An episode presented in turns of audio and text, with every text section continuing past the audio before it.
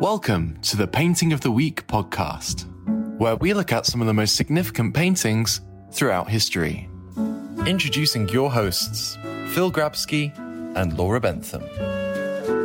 Well, here we are, painting of the week, uh, and uh, my name's Phil. And I'm Laura. Today, today we are talking about uh, Hunters in the Snow by Pieter Bruegel the Elder. Um, some think this is the most popular image of winter. Um, but you know who that some is. I don't, Oh, Christmas card makers. Christmas card makers. Because everybody must have had this painting as a cr- as a Christmas card. at That's some true. I feel they, I feel they would have done.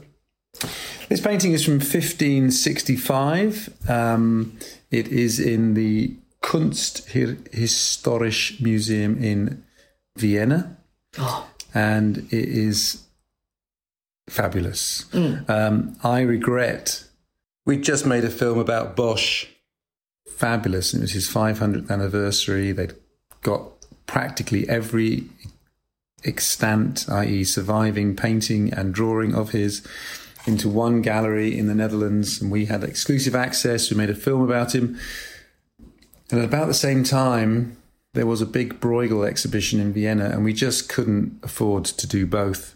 But it's a real shame because I'd have loved to have made it, uh, a film about Bruegel on the back of a big exhibition where they Yeah. brought a lot of the paintings together because his paintings are all over the place. Um, uh, this is genuinely one of my favourites. Um, how about you? well, we were talking about this beforehand. that with every time I was like, okay, we're doing this painting this week. I don't really know him, no, and every time I get to talk to you, they're all my favourite. I love them all, and it would be quite nice to try and find something I don't like, but. Oh, I love this. I love this so much. And I just like him. I think he must have had a really great sense of humour because he does some really fabulous other paintings as well, which uh, we can come on to later, as you always say. But yeah, this is great. I, I think the starting point for a painting like this is to imagine, which I suppose isn't so hard because there's so much snow, but imagine the white canvas. So imagine, scrape all that off, and then look again and think, wow, it is unbelievable how he has created a totally believable, far reaching landscape where there is so much narrative, there are so many stories, and it is just, I mean, I just think it's the most brilliant painting. Um, there's something interesting about this painting, though, for me, which I think is worth talking about. I think sometimes paintings have particular resonance, or you particularly admire them because of the way that they interconnect with your own biography. And you mentioned about Christmas cards, so maybe you know something about this painting strikes home for you because it reminds you of Christmases you had when you were a kid. For me, this painting has a particular resonance um, because, in a kind of strange way, uh, in my own biography, I mean, I was brought up in Britain, and um, there was a period of a few years when I lived in a town called Macclesfield, which is in the north near Manchester. And you know, my life was was had a particular direction and a particular kind of mood to it. But my sister married a wonderful German. She moved to Germany, and there were a period of there were a number of years when we used to go to Germany at Christmas, and it was a com- an exposure to a completely oh, different world. Mm-hmm. They were living in Berlin, West Berlin. Right. So going to West Berlin as a kind of eight, nine, ten year old, Yeah. eleven year old, mm. was so exciting because, of course, at the time you were surrounded by the Soviet Union, well, East Germany, which was part of the Soviet Union. So you had certain channels. There was only three roads in. There was, you know, it was it was complicated to get there. West Berlin was desi- divided into zones: the French zone, the American zone, the British zone. East Berlin was obviously under the Russians. Uh, but also, my brother in law was very cultured. And so I had exposure to art. And even though I was quite young, he would, you know, at least once every Christmas, he'd take me to the Berlin Philharmonic, which is partly where my love of classical music comes from. Um, then my brother in law and sister bought a kind of flat in West Germany where they would go to for their holidays. And so we had a number of wonderful Christmases there. So this for me kind of connects back to something in my own past. It reminds me of middle European Christmases where we'd go for walks, trudging through the snow. Um, and, you know, occasionally we might stop in, a, not so much an inn perhaps, but cafe. And um, so I love that. I also love paintings where there's, you know, I, something like a Rothko can be a bit frustrating to me because, you know, yes, you can get lost in the two or three bands of color, but there's not enough narrative. I like stories. I like narrative. I used to get lost in books as a kid. I just, I just used to, I could gobble up books. This painting is just so much going on. You cannot see it, see it all first time. And the other thing about it is that really interesting mix between the harsh reality of it, which is stark, and the fact that despite everything, they're having fun. So, you, know, you have a look, the hunters are returning with their dogs. And to be honest, it looks like it's been a pretty unsuccessful hunt. Yeah. They've got like one animal on the back of a back of their stick there. Um, and this is, you know, 16th century Europe was a tough place to be. I mean, you, obviously you can't necessarily see this in the painting, but I mean, if you got toothache, if you got certain diseases, Oh, yeah. I mean, you were finished. Hunger. I mean, I've seen this in Afghanistan where life is just, first and foremost, it's about food. Yeah. You live in the countryside in Afghanistan, and your whole life is about having some land, getting some seeds, ploughing the land, planting the seeds, hoping for rain, sowing the crops, taking it down to the water mill to get it ground. And that's just for flour Yeah. to make bread, nothing else. Not, that's just for bread. Um, we can go to the supermarket, we don't think about it, but you can imagine in Europe at the time, number one concern was food. Um, and I believe actually there was a period until relatively recently when 95%, I mean, statistics have to be a bit, uh, uh, be a bit cautious of believing every statistic you hear, but I have read 95% of the world's population were concerned with food, the creation, you know, the creation Oh, and okay. distribution of food. Um, and yet, and yet, look at the look at all the little pictures. Look at all the little scenes going on. It's a Christmas scene. Maybe they're coming back on a on a weekend, on a Saturday or something. There's all sorts of games going on on those lakes. I know. It's so good. I think me and you have definitely had a different life, Phil. because I used to go to my nan's Christmas, every Christmas. This was probably maybe then the, where the card may have been on the mantelpiece. Yeah, And they had their uh, little, you know, artificial Christmas tree from Woolworths. It was fab. And we, went, we were in Moulsecoomb, so we weren't far from where we are sitting right now. And, uh, but the only, I think the only connection we might have had then because of you being in Berlin is the fact that it was fun. yeah. We had nothing but fun. And they didn't have a lot. And we always, always had bags of fun. So this, this, I, def- I definitely haven't got a connection with this painting, except for the fact that, like I say, it may have been on the on the uh, on the mantelpiece. But Nanny and Grandad definitely were um, great at sorting out food for out of whatever budget they had, and we always had a lovely, lovely time. I mean, it was actually one of the best times. Yeah, she was great, my nan. Well, maybe that's part of the appeal of the painting. is Yeah, that it's you know, we we for many of us, Christmas, not all of us, of course, but No. many of us, Christmas is associated with a time of fun. yeah, been with the family, and yeah, I don't think Moulsecoomb was generally covered in that much snow. Sometimes, sometimes down in the south we used to get a bit of snow more than we do now. But uh, Yeah, that's something. So are they some of those people on that? uh, that a frozen lake in the Well, painting? It could be it could be two frozen lakes, or it could just be two frozen fields. Frankly, and um, I mean Bruegel. I mean, the, the, as I was mentioning earlier, the, the artist that he kind of follows is, is Hieronymus Bosch. Hieronymus Bosch is just the most extraordinary artist. I mean, 500 years ago, but I mean, if you, if you ever get a chance to look at a Bosch, it looks like it was painted yesterday. His imagination is off the scale. Yeah, it's quite something. And I mean, Bruegel also dealt with, you know, societies at this time were extremely religious. I mean, they just they made sense of the world through their religions, um, and uh, you know that's that. Some of Bruegel's works reflect that. This, as much as we know, was actually a commission for a large house um, outside Antwerp, I believe right. and it's it, I don't know if it, if there's any evidence, but it's now known as the months. So some have thought that perhaps he was commissioned to paint twelve paintings representing the months.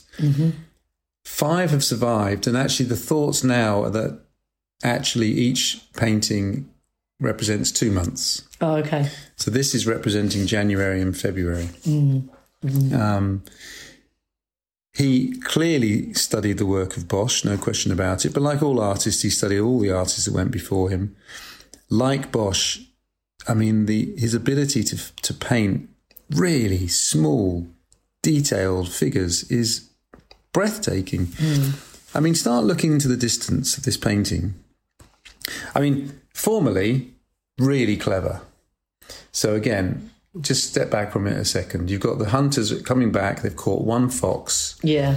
You've got their posts again. The posts are pointing down the hill. So you, but look at those trees. Yes. Bang, bang, bang. It's it's musical. It's it's notation. It is a rhythm that takes you bosh, bosh, bosh. I shouldn't say bosh. No. but you know, note by note down the hill, mm. And you can you can tell that they're tired. They're trudging through. The dogs look thin and shabby and hungry. To the left, I guess that's the blacksmith at work there. Yeah. Who Um, knows? That seems like a pretty. Actually, if you look carefully, it looks like he may be doing a horse's hoof in the Yeah. fire there. oh um, yeah. So all that's in in the kind of foreground, but and you know the trees are beautifully rendered and the birds are beautifully rendered. Go down the hill, and of course there's all these different planes. But before we look at the nearer planes, look at the far distance. Look at that village. Yeah. That village is almost photographic. I mean, you can count the amount of houses there, and you can tell that it's, you know, a tight little circle of, of buildings around a tall steeple of a church. Unbelievable. Start looking in, in the trees, again in the distance, beautiful perspective. You've got a big house, maybe that's a monastery or something in the lee of the mountains. But again, tiny little people, Yeah. tiny little people. Um, Oh, it's quite something. It's a bit of a slope that going down, isn't it? oh yeah, Yeah. I mean that's. I don't know. I'm, I've I've kind of wondered what the path was, but then mm. I thought maybe it drops to the right Yeah.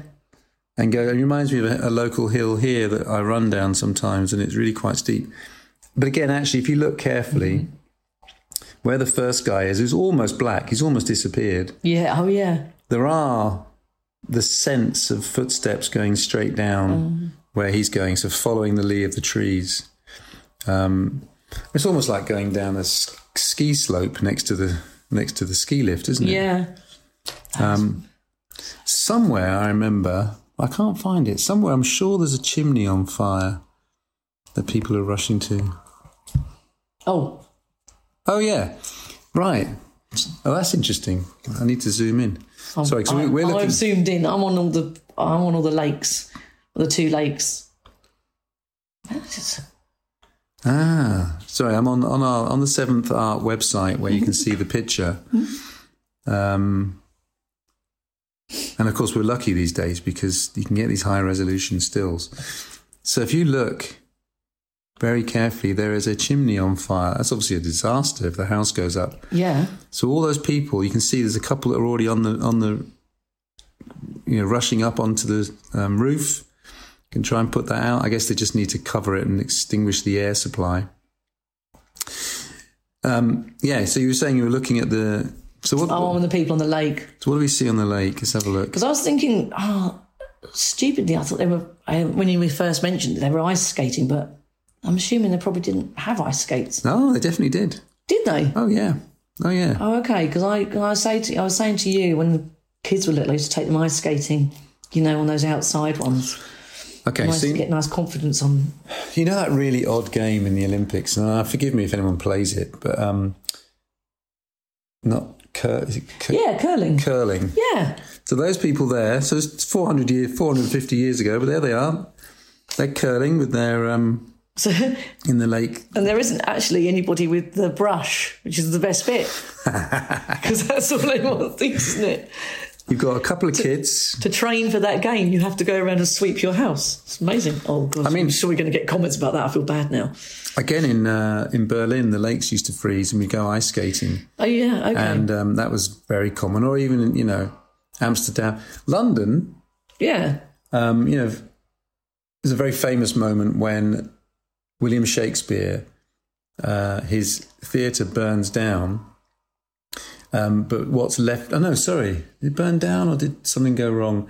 Anyway, the Thames was frozen, and overnight, um, at least this is the story, they took a whole load of the wood across the river to the other side to where the globe now is, and they rebuilt, you know, started building the globe.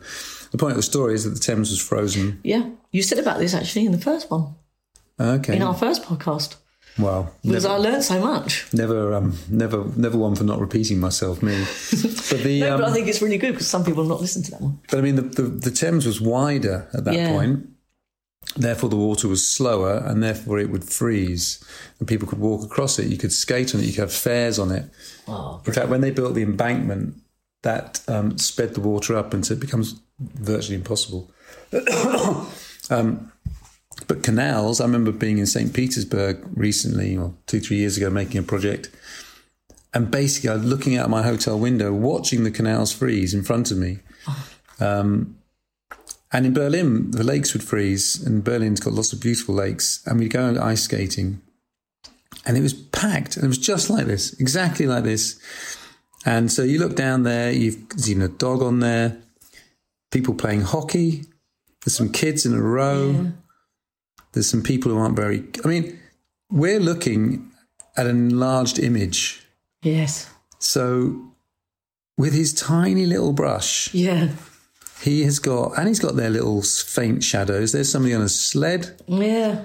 Um, there's a there's a mother and child. A couple of people have fallen. Somebody's fallen down. A couple of others. Someone else That's fallen. me when I've got overconfident. Yeah, three people fallen down. Yeah. Knocked out a couple of people with penguins. Meanwhile, there's a guy trudging in with his cart. Looks like he's got wood on it. Yeah. Again, that's how life was. You know, no wood, no fire, no fire, no heat. You're dead, Yeah. basically. So wood was everything. Um, in the distance, you've got. Not, it's hard to tell if those rivers are, are frozen. I imagine they are, but there's somebody going over a bridge. It's just It's just a lovely scene, isn't it? It is just a really, it is, well, apart from now the people with the chimney on fire. And like you say, it's hard work, but it does look like a really nice place to be. It looks like they're making the best of it. And there's no shadows. Mm. The sun looks like it's set. I guess this is the end of the day. Everything's black. No, there's no people, no facial. You know, it's all. No. So I mean, it's very much representation of a typical village with typical pe- people.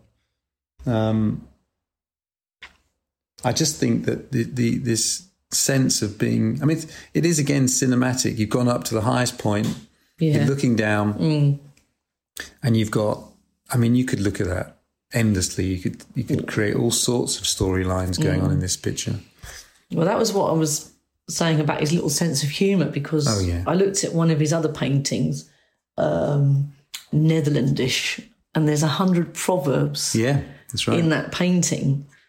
Um, and they're really, it's, I think if anyone gets a chance to go and have a look at that painting, and there's lots of people, there's lots online saying what all the proverbs are.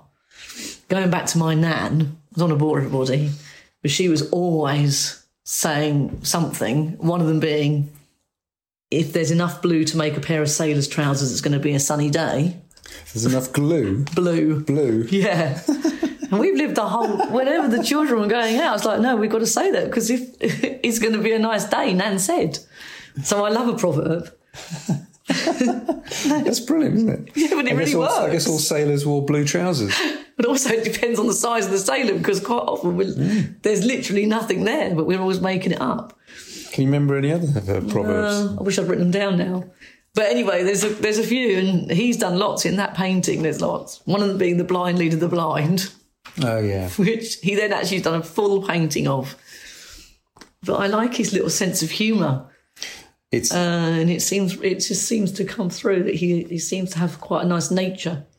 He has, I mean, he and Bosch before him, the amount of stuff they get into a painting. Mm.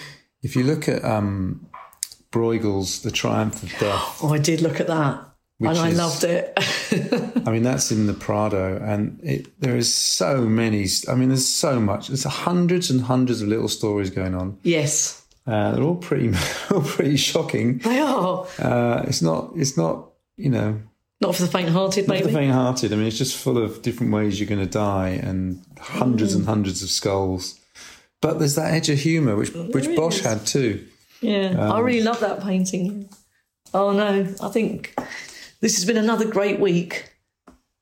I've been, I thought I was so lucky to go home and have a quick look at all these things. I never really did it before. I think people might have gathered that. But yeah, it's so good.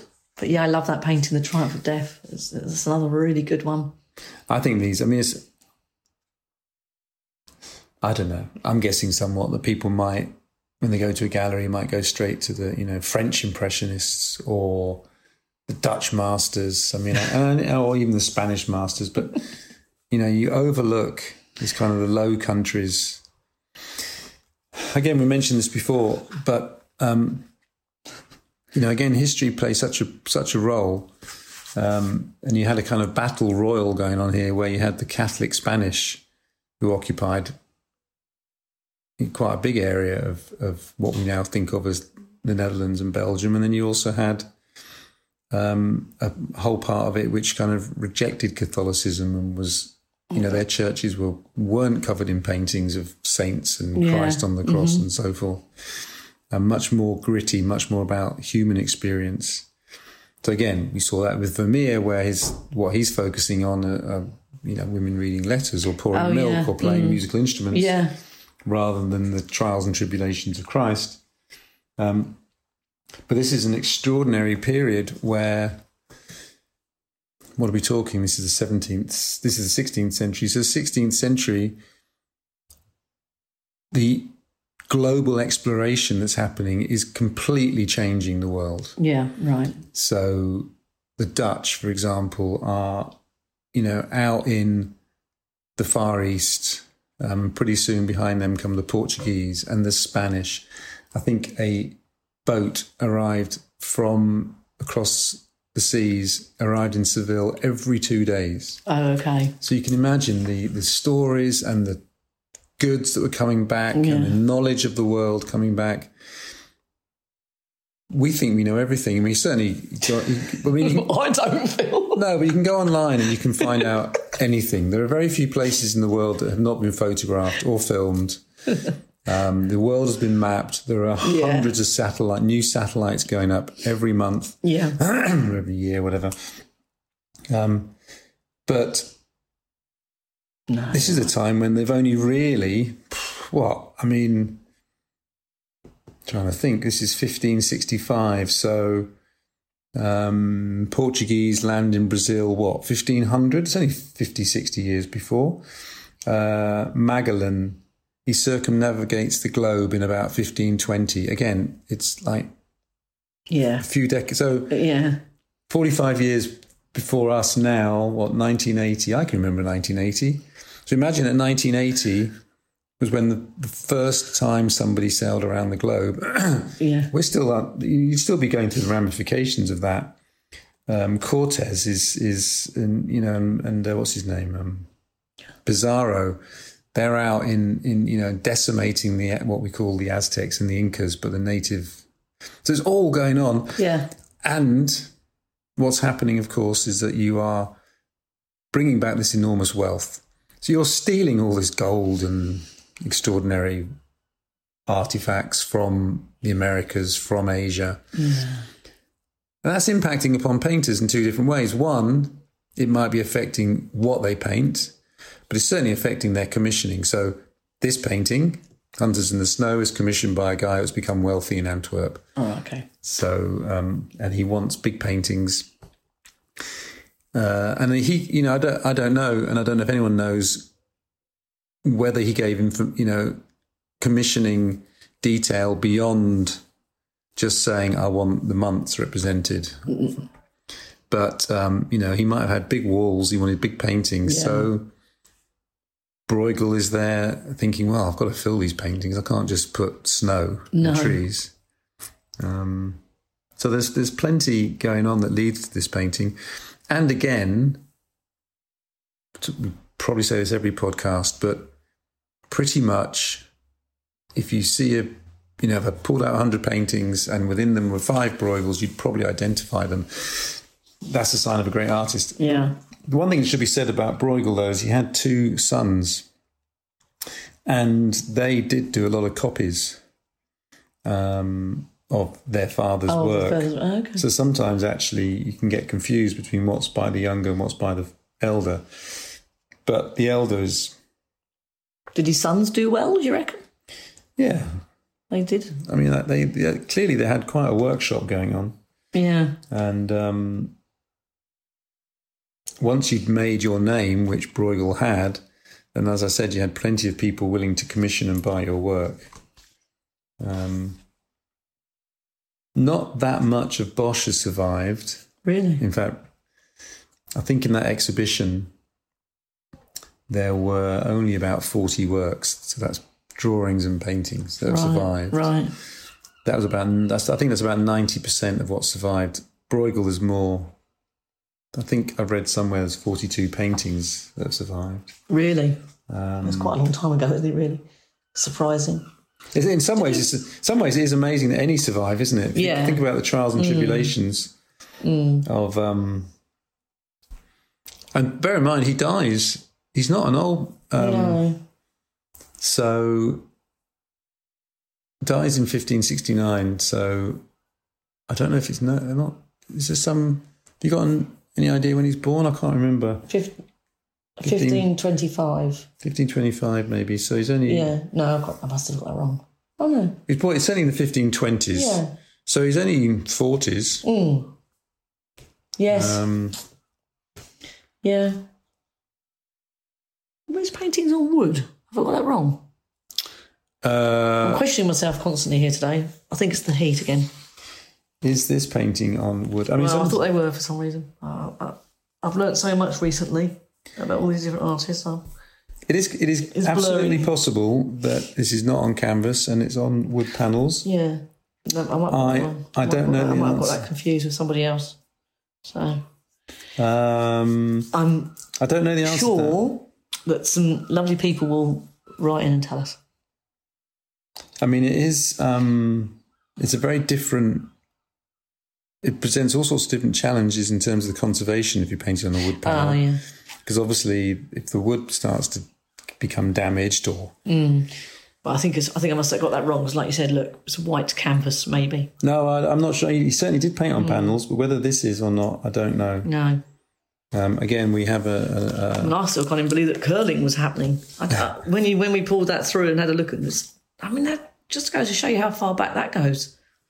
I just think just try with a with a very fine black pen Mm. on a white piece of paper to draw.